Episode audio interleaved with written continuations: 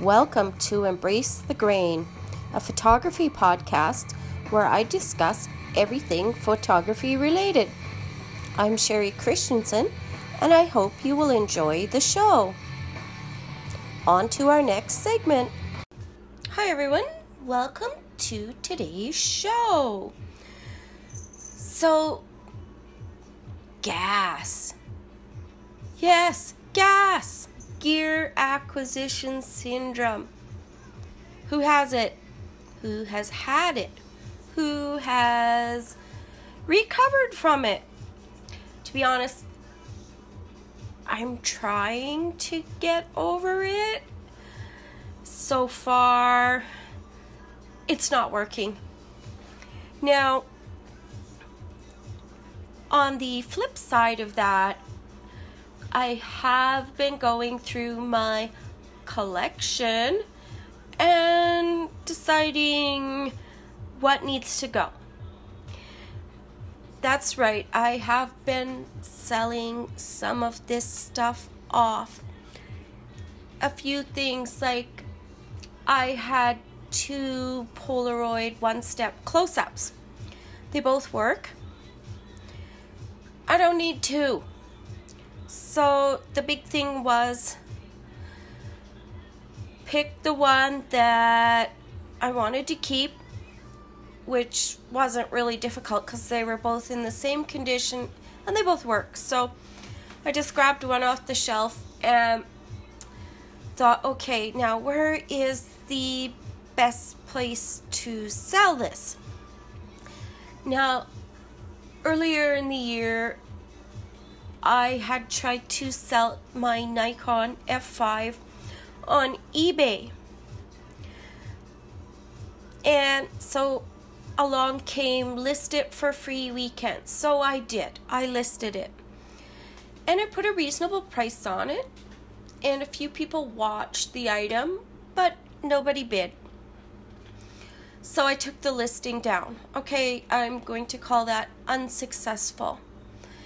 And then I got doing a little research into it, and there were fees, and there were there were just a few other things in the small print that I didn't realize were a thing when you sold on eBay. So I asked in the negative positives group on Facebook where other people had success selling. And there were a lot of really great suggestions. Uh, some suggested Etsy, and some suggested Facebook Marketplace and Facebook groups. And I thought, well, I already have Facebook. And I do have Etsy, but I don't use it very much. So I would try those. So I thought I'm more familiar with Facebook. I'll try that first. So I sat down, and the first thing I'm going to need, I'm going to need some photos of this Polaroid camera, right? And this was my trial one to see if it was successful using Facebook Marketplace to sell my excess gear so I could probably use my DSLR or to be honest for this excuse me my iPhone will do just what I need it to do. So I set up the table the little table that my grandson plays at near the window so I decent light and took some photos with my iPhone of this Polaroid and then I listed it. And I thought, okay, probably not going to get any hits right away. But actually, I was pleasantly surprised. The, there was interest in the camera and it actually went right away. So that was a success. I was very pleased with that. Everything went well. Now, Another thing I insisted on was using PayPal. Now I know there's a fee for PayPal, but I'm probably guaranteed to have a little bit better insurance of getting my money rather than going with um, e transfer that is um, something that is not in the US. It is a Canadian thing. And what e transfer is basically, it is like Interac that you can do through your online banking. So I debated about whether using that or not, but there's a bigger risk because I'm selling to people I don't know. Now, if I knew the person, I would not hesitate to use an e transfer, but it ended up, it was a stranger, so PayPal it is. So, yes, there's a fee for using PayPal, but I do kind of want to protect myself while selling, right? And I know when I purchase anything on eBay, PayPal is the preferred method. So I went that route. And I'm not saying it's the best or all of that. It there's many different services out there. That's just the one that I happened to choose and was most familiar with using. So that was a success and I was really happy that it went and it went quickly and I heard back from the person afterwards. They were quite happy with their Polaroid. And in conscience, I know the camera worked, so I knew that I wasn't selling them junk or something like that. I'm not a dishonest person, so I would never sell a camera that I hadn't tested or well, I can't say that. I have sold one untested camera, but it was stated very plainly that it was untested. Um, but I like to provide a couple pictures that I've taken with the camera so that the buyer can see that it's working. I've sold a few on Facebook Marketplace now and through the film groups on Facebook with pretty good success. Now, I think I'm also going to explore Etsy here in the future just because my adventures in thrifting have netted me some duplicates and a fairly large collection of stuff that I don't love or I'm not going to use. Right? Uh, one of them is actually I just listed it for sale. It is a Nikon L35AF. Now it's a great camera. It takes beautiful photos. I don't love using it. So I know lots of other people really, really like that camera. So what use is it if it's going to sit here on my shelf and not get used, right? So I'm going to list it and let it go. The new rule here is going to be love it or list it. So yeah, I'm slowly cleaning out some of this gear some stuff, I've got a couple that are not working. However, I know the parts on them are desirable. So I may list those as well, just as parts cameras. Because a non working one that has a good door on it on a camera that knows that I know the door latches break on them, that is going to be desirable to somebody. And sitting in a box here collecting dust is just a pain in the butt, actually. yeah, it, it is. So I need to clean this stuff up. I've had a lot of fun with collecting them. I've uh, found a lot of new systems that I actually really, really like. One that actually quite surprised me was the Pentax K1000. Now, on my Frugal Film project, I'm using the Pentax MV. And it is aperture priority. It's pretty basic and pretty simple to use. And I liked it, so I came across not one, but two K1000s at good prices with extra lenses. I thought, I don't need two. But letting them languish on a shelf and not get used is kind of a shame. So I bought them and I have shot them.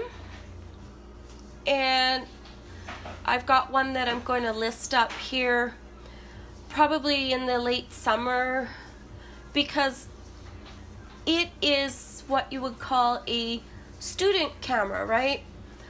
And when do the students go back and they're looking for this stuff? In the summer, late summer, mid August.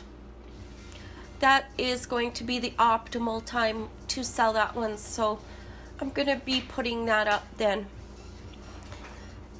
Now, there are a few other ones that have come into my possession. Like, I have a Yashica FX3. It is a mechanical camera. However,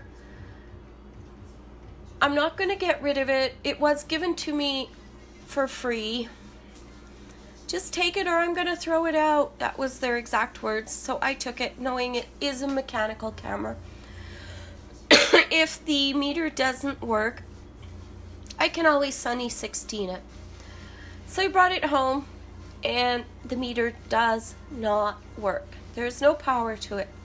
Everything else is fine. However, it had the um, typical of that camera peeling skin. Every time you picked it up, there were little flakes of leatherette all over the place, so messy. So I went and I shot a test roll through it and it works. It works fine. So I replaced the leatherette and I had a decision on that one. Should I keep it black? Or there was red, there was blue, there was lizard skin, there was all of these traces. Now, the red looked really sharp but my favorite color is blue. I'm just not really a lizard skin kind of girl. So I went with the blue and I was happy with the choice. It was actually really easy to reskin. I bought the kit, but getting the old skin off was simple. And the biggest trick was lining up the new skin. But it wasn't that bad. I think in the future I might try cutting my own. This was the first time I'd done it on this camera. That's why I bought the kit. But in the future, I might try doing it on my own. And uh, yeah, but that one, just because the meter is not working, I could probably sell it. But I probably won't because in conscience, it's not 100% working. And I'm not going to spend any more money on it trying to get it repaired because blown electronics are blown electronics, right? Anyway, uh, so cameras like that I won't sell. However, like I mentioned, the two K1000s, they're both working perfectly one's gonna go, one's gonna stay. I've made my choice on which one I'm going to keep. The one that I'm going to keep actually is the one that looks the worst. Now, why? When I bought them, I didn't realize there was a K1000 SE and a K1000. So the SE that I have has a upgrade in the viewfinder. So even though the camera itself is a little more battered looking, I'm keeping that one because I can see through the viewfinder better and I've got what you would call aging eyes syndrome. So anything that I can see through better, I'm all for that. So it makes better sense to sell just the plain, plain K1000 that looks in better shape and call it a day, right? So, yeah, I'm not sure why, but these things keep finding me. Like, at one point, I had probably seven Canon Rebels kicking around. So, I don't need seven Canon Rebels.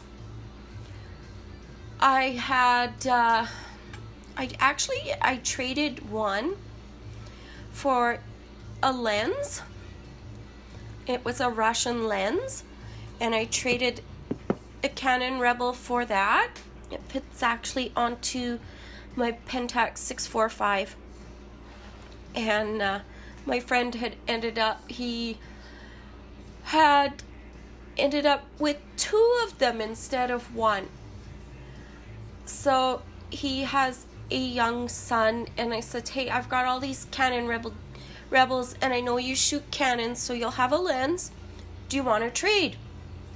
Perfect solution. His son got a camera and I got a lens. So, yeah, it, I'm going to be trading and selling some of my collection and I just need to simplify cuz currently sitting on my table there are three cameras with film in. Now one is for my frugal film project and I need to get that roll shot here in the next week or two. So that one has to uh, stick around until next January and it's going to see at least one roll per month.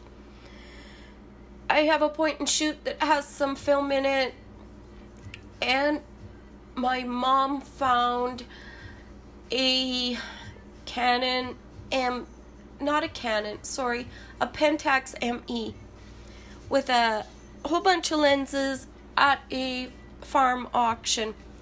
And she got this massive bag of camera gear for 20 bucks.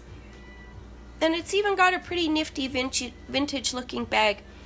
Now, she wants to keep this camera, and I don't blame her. But she asked me to test it for her to make sure everything's working.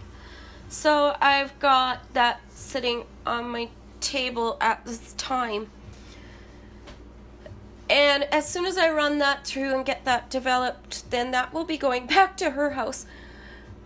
But I've noticed over time that the collection's getting too big and I'm ending up with three or four cameras sitting there with film in them on the go all the time.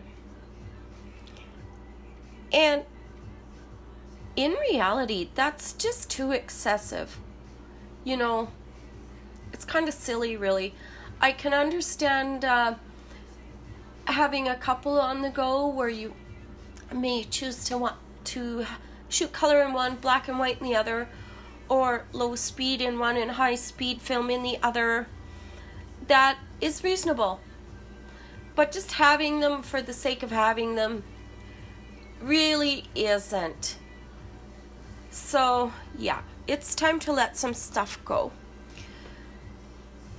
I think I'm just going to take a little break here and We'll be right back.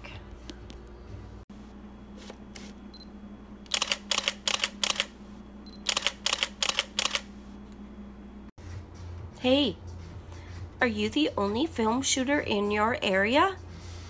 Do you want to find out if you are? Well, now you can. There's a new website out there called thefilmphotographersmap.com. And Ted Smith has put together a pretty comprehensive resource. And best of all, it's free. Now, you do have to register. But uh, on that note, when you register, you will get a welcome email. You will only get emails if someone has sent you a message or added you as a friend. Now, what is the value in joining something like this when I am the only film shooter in my area? Well, actually, I can see value in this. Because if I'm going to travel to, say, London, England, or New York City in the United States, or even Yuma, Arizona to visit my parents, I can log on to the map and I can see who's nearby and I can shoot them a message. Where's the nearest camera store? Where can I buy film? Does anybody do film processing? And another thing, you know, the film community itself is a fairly intimate community. There is a pretty good chance if you have been active online with anything to do in the film community, some of the names on this map are going to be familiar to you. You could log on, and if it's someone you've chatted to quite a bit, you could say, Hey, I'm coming to town. Do you want to get together for a coffee and go for a photo walk? So, yeah, there's value there too. And one other thing that I was thinking of now, I know people do get transferred for their jobs. Because, yes, we have real day jobs, right? Or even if you are a working professional photographer, you can uh, log on and ask people questions like if you were getting transferred for your job and you had to move and it's a quick and easy way to see what the photo resources in your new location is going to be. So, like I had mentioned, you can ask where to buy film, where to get it developed, uh, where the camera store is, or even if there's a repair guy nearby. So, definitely value in joining. Now, in order to see the map, I think I did mention this, you do need to register. However, that's not a big deal, or at least to me it isn't. And I think this map is uh, pretty much the only one of its kind. Now, the site itself is new. I think it's just over a month old, to be honest. And Ted has worked very hard to put this together, and like any site that is new, there are going to be improvements to be made as he goes along, right? So, yes, I joined up, and the site is better viewed on a computer. However, that being said, it is entirely usable on a mobile device. In fact, I registered on mobile and I viewed the site the first time on mobile, and I had no problem navigating the site. So, if you think this could be something that might be a benefit or value to you, don't hesitate to give it a look. And let's all support Ted on his website. He is trying to get more people to join because a map such as this is better if it's more populated, right? So, yeah. Good luck, Ted, and I'm going to move on to my next segment. Oh, and hey, the website again is thefilmphotographersmap.com. Check it out. Okay, I'm moving on to the next segment now. Hey, guess what? We got our very first email. Yay! This is pretty exciting. I know somebody's actually listening. So, anyway, I've got a letter here from Cass Fitzgerald. Thanks for writing in, Cass. So, Cass wrote, I was listening to a recent episode of Embrace the Grain in which you talked about cleaning the sticky rubber grip surface of a Nikon camera. I have always cleaned my F100 with sometimes Windex and sometimes isopropyl alcohol. I've never had a problem with a sticky grip. Recently, I picked up a second as is F100, which is sticky. It works okay after I freed up the take up spool by spinning it with my finger. Seems to work okay now. I put the new F100 on a tripod and I cleaned the whole sticky surface with the isopropyl and I let it dry, but it is still tacky. Now, this is an early camera before the rewind fork was changed to the square style. Anyway, you mentioned using coconut oil as the finishing step. What does the coconut oil do? I had thought about using a talcum like I use on inner tubes, but thought the oil may be better for non slip surface, as ironic as that sounds. I tend to carry my cameras without a strap, and I hardly ever drop one. Does the oil dry well, or does it leave the rubber slick? Those are good questions, Cass, and I'm glad you hardly ever drop a camera. Just kidding. Anyway, all joking aside, um, so coconut oil. Why coconut oil?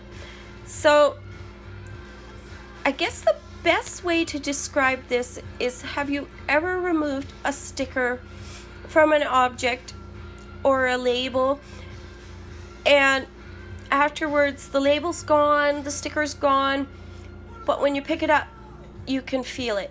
It's sticky on there. So I have used coconut oil in the past to remove that. So I thought if it worked on that and never left any uh, stickiness, slipperiness, etc. afterwards, why wouldn't it work on a camera, right? This was trial and error. So I gave it a whirl, and the secret to it is coconut oil is a solid. So you dip your finger in the jar, right? And you get out just a little bit on your fingertip and it will liquefy with the heat of your finger. So it makes it extremely simple to apply a very small amount versus a liquid oil where you're going to have this stuff running all over the place, right? Um, so the secret also to using oil to get rid of the stickiness is once you've applied your oil, it is a must to buff it afterwards with a uh, cloth rag or a paper towel, anything of your choice, really. And that is to remove the excess oil off of the object. Um, if you don't do that, yes, it could be slippery, but uh, not for long because eventually it would come off on your hands or whatever. But if you buff it, it's not going to be slippery. It's also not going to be sticky afterwards. And that is what you're looking for, right? Um, I never thought of using a talcum, but I'm not sure that would um, be a permanent solution. And the coconut oil seems to, I haven't had it come back the sticky. It seems to actually, I've had had one that's been going on a year and the stickiness hasn't hasn't uh, returned. So, yeah, it won't leave it slippery give it a try. What are you out if you find it doesn't work for you? And hey, enjoy your new F100 Cass. They're a terrific camera. Hey everybody, so I've had a question over on Instagram in direct message, and it is from Wyatt on Film That's Junior Wyatt. And if you haven't checked out Wyatt on film, you should. He's got some pretty awesome photos over there. Anyway, what Junior writes, he says, Hi Sherry, listen to your recent episode and you mentioned using a microfiber cloth when the negatives are ready to hang and dry. Is there a certain technique you use and only one wipe? Great questions, Junior. So, um, first thing I'm going to stress when using a microfiber cloth on your negatives, ensure that it is one for glass. Very important for glass. The microfibers for glass are lintless and they won't streak. And as for a certain technique, no, not really. Basically, the same technique you would use if you were using a squeegee or your fingers to get off the excess mo- moisture when you hang your negatives. Now, I know some people just hang their negatives and let them go. However, I know in my water it's quite soft and there is just a little bit of sodium in it. So if I just leave, and I've tested this, if I just leave it to dry, I can get watermarks. So I need to wipe my negatives when I'm done. And also be gentle. Be very gentle. You don't want to be aggressive and scratch or leave streaks or what have you. And like I said, if the microfiber for glass is good enough on my windows and my eyeglasses and doesn't scratch or leave streaks, it should be perfect for your negatives. Now you can pick these up in the dollar store. Uh, if you wear glasses, you probably already have one that you use to clean your glasses with, but I get the ones from the dollar store that I use on my windows and such because they're just a little bigger. And another thing, uh, if you're going to go the microfiber cloth route, and after a while they do need cleaned, so it's very important to wash them in hot water with just laundry detergent, no fabric fabric softeners. Fabric softeners have oil. You don't want to be introducing oil to uh, your film negative. Even I know um, Tide Pods have fabric softener in them. Um, just plain, doesn't even have to be expensive detergent, just plain cheap soap. And give it a good wash with hot in your washing machine and hang it to dry. Don't put it in the dryer. And that's all. Nothing special to using it, no special techniques, just the same technique used with the squeegee. Great question, Junior. Thanks for writing in. Hey, I hope you enjoyed the show. If you want to get in touch, you can drop me a line on email at embracethegrainpodcast at gmail.com or you can find me over at Instagram and see some of the stuff I've been talking about on the podcast at embrace underscore the underscore grain. Or just to see what I've been shooting, I'm on Instagram at Rural Route One Film or you can check out my website, rr1photography.com. Thanks for listening. Catch you later. Bye.